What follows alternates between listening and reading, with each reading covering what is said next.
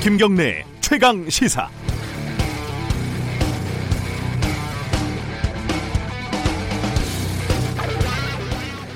(5.18) 희생자들이 묻힌 망월동 묘역에는 특이하게도 전두환 씨의 방문을 기념하는 비석이 자리를 잡고 있습니다.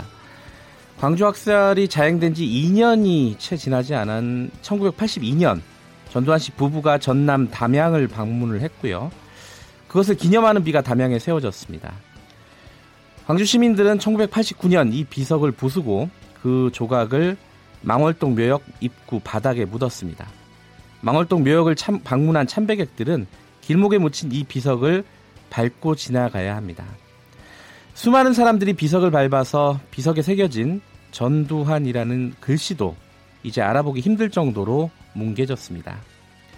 전두환 씨가 오늘 1996년 내란 살인 등의 혐의로 재판을 받은 지 23년 만인 법정에 그래 그것도 광주 법정에 다시 서게 됩니다. 전 씨는 지금도 자신을 광주의 가해자가 아니라 피해자로 여기는 망상을 가지고 있는 것으로 보입니다. 광주 시민들은 전 씨가 진정으로 사죄할 때 망월동 바닥에 깔린 비석을 복원해서 보존하겠다는 입장인데 글씨가 완전히 다 지워질 때까지 그게 가능할지 솔직히 의심스럽습니다. 3월 11일 월요일 김경래 최강 시사 시작합니다.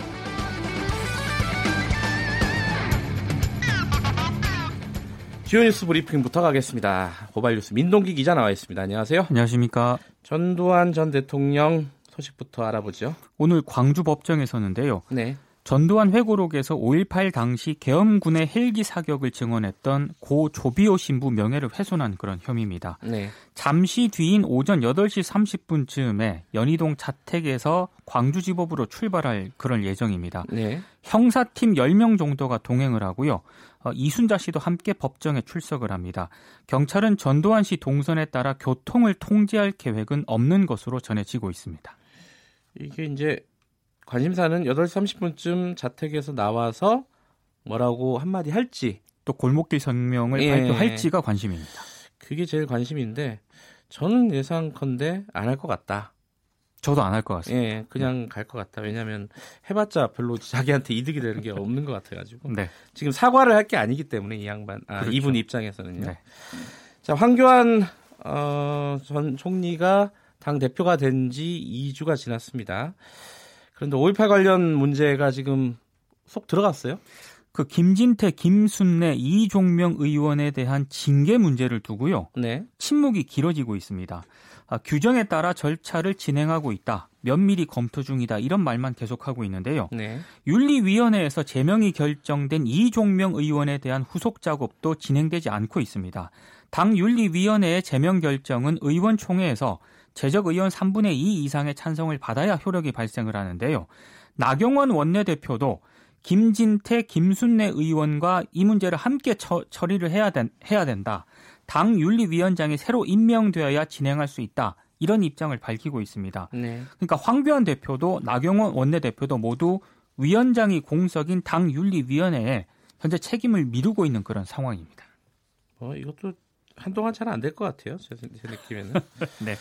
자, 자유한국당이 어, 국회의원 선거제 관련된 안을 계속 안 내놔가지고 다른 당들이 지금 내놔라 내놔 이랬지 않습니까? 그렇습니다. 드디어 내놨는데 조금 약간 전 놀랐어요. 음, 어떤 안이었죠? 국회의원 비례대표를 아예 폐지를 하고요. 네. 의석수를 10% 감축하는 그런 개편안을 추진하기로 했습니다. 네. 지금 지역구가 253석이고 비례대표가 47석인데 비례대표를 예, 비례대표제를 아예 없애고요. 대신 지역구에서 17석을 늘려서 270석을 채우자는 건데요. 네. 지금 여야 사당이 연동형 비례대표제를 핵심으로 하는 선거제도 개편안을 fast track으로 추진하려고 하니까 맞불 성격으로 내놓은 그런 카드로 보입니다. 네. 근데 선거제 개혁 논의 자체를 퇴행시키는 것이다라는 비판이 제기가 되고 있는데요. 지금 소선구 저 소선거구제잖아요. 예. 사표를 양산을 한다. 그리고 소수 정당의 국회 진입이 어렵다. 이런 문제가 제기가 돼서 그래서 지금 비례대표 의원 수를 확대를 하고 정당 득표율에 따라서 의석을 배분하는 연동형 비례대표제를 도입하자는 주장이 나왔고 그래서 논의를 한 건데 네. 아예 원점으로 지금 되돌리는 아니기 때문에 좀 비판이 제기가 되고 있습니다. 자유한국당을 제외한 여야 사당은 패스트 트랙의 불가피성을 강조를 하고 있는데요. 이번 주 중으로 선거제 개혁과 각종 개혁 입법을 묶어서 fast track에 올릴 계획입니다. 원점보다 조금 더 뒤로 갔죠, 사실. 그렇습니다. 네. 자, 양정철 전 비서관, 그 삼철 중에 한 분이죠. 그러니까 뭐 언론에서는 실세라고도 얘기하는데 실제로 맞는지는 모르겠는데 네. 어쨌든 이분이 민주연구원장으로 돌아온다고요? 지난주 초에 이해찬 민주당 대표와 만나서 노, 얘기를 했고요. 민주연구원장직을 수락을 한 것으로 지금 알려지고 있는데요. 어, 임기는 5월 중순부터 시작을 합니다. 네. 지난달 말에 귀국을 해서 2주 정도 국내에서 당청 핵심 관계자들과 만나서 원장직 수행에 대한 의견을 구한 것으로 알려졌는데요. 네. 문재인 대통령도 만났다고 합니다. 아, 민주연구원은 당의 전략과 정책을 개발하는 싱크탱크인데요. 문재인 정부가 지금 집권 중반기에 접어드는 데다가 총선을 1년 정도 앞둔 시점이기 때문에 양전 비서관 역할에 대해서 이런저런 지금 얘기가 나오고 있는 상황입니다. 총선에서 큰 역할을 할 거다. 뭐 이런 기사들이 많더라고요. 언론들은 압도적으로 네. 그렇게 분석을 하고 있습니다. 네. 자, 전공로 해직 공무원 문제가 해결될 어떤 조짐이 있네요.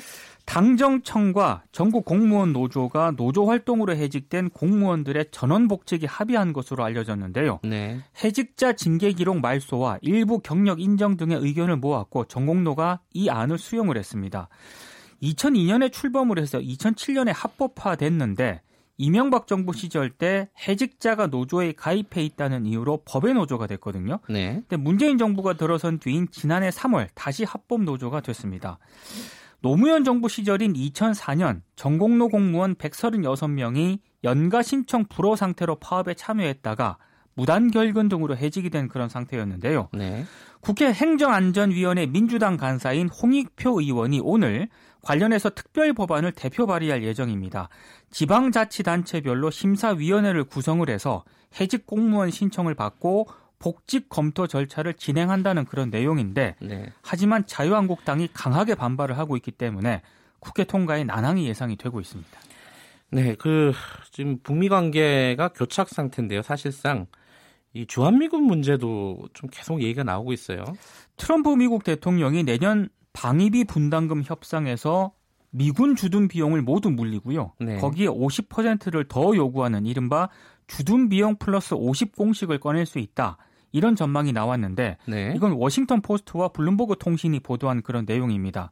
근데 지금 올해 부담하는 주한미군 방위비 분담금이 우리 한화 돈으로 1조 389억 정도 되거든요. 좀 많이 올린 거죠, 그것도. 예. 근데 네. 만약에 여기에다가 주둔 비용 플러스 50 공식을 적용하게 되면은요. 최대 3조 원까지 상승할 수, 상승할 수 있다는 그런 얘기인데요. 일각에서는 이런 지금 안이 나오는 게 아, 동맹국들로부터 양보를 끌어내기 위한 협상 전술일 수도 있다 이런 얘기도 나오고 있습니다. 정부도 일단 지켜보겠다는 그런 입장인데 한 가지 분명한 것은 내년도 분담금 협상을 조금 있으면 시작을 해야 되거든요. 그렇죠. 근데 상당 폭의 인상을 미국이 요구할 게 거의 확실시 된다 이런 전망이 나오고 있습니다. 어렵습니다, 참. 자, 월 아, 이건 저는 제목을 보고 좀 놀랐어요. 전 연봉인 줄 알았거든요. 월급이 1억 원이 넘는 고소득 직장인이 2천 명이 넘는다. 예. 네, 연봉이 아니라 월급입니다. 예. 정확히 말하면 2,495명인데요. 예. 이걸 어떻게 확인을 했냐면은 월급을 많이 받으면은 그 건강보험료를 많이 내지 않습니까? 네. 근데 지금 이 건강보험료 상한액, 그러니까 월급 을 가장 많이 내는 사람의 상한액이 월 310만 원 정도 되거든요. 네. 월 310만 원 가량을 내는 직장 가입자가 2,495명인데 대부분 대기업 임원이라든가 전문 경영인 재벌 총수들로 추정이 되고 있습니다. 근데 이 분들의 전체 직장 가입자 가운데 0.014% 정도밖에 안 되거든요. 예. 네. 우리와는 상관없는 그런 얘기입니다. 아, 그래도 부럽긴 하네요. 그 어쨌든 어, 건강보험료로 월에 310만 원을 낸다. 본인 부담금만 310만 원입니다. 예. 예. 그게 2,490원. 이게 많은지 적은지 정확히 모르겠네요. 0.014%니까요. 프로그램 끝나고 한번 산수를 한번 해봐야 될 것 같아요. 자, 여기까지 듣겠습니다. 고맙습니다. 고맙습니다. 고발뉴스 민동기 기자였습니다. KBS 일라디오 김경래 최강 시사 듣고 계신 지금 시각은 7시 35분 향해 달려가고 있습니다.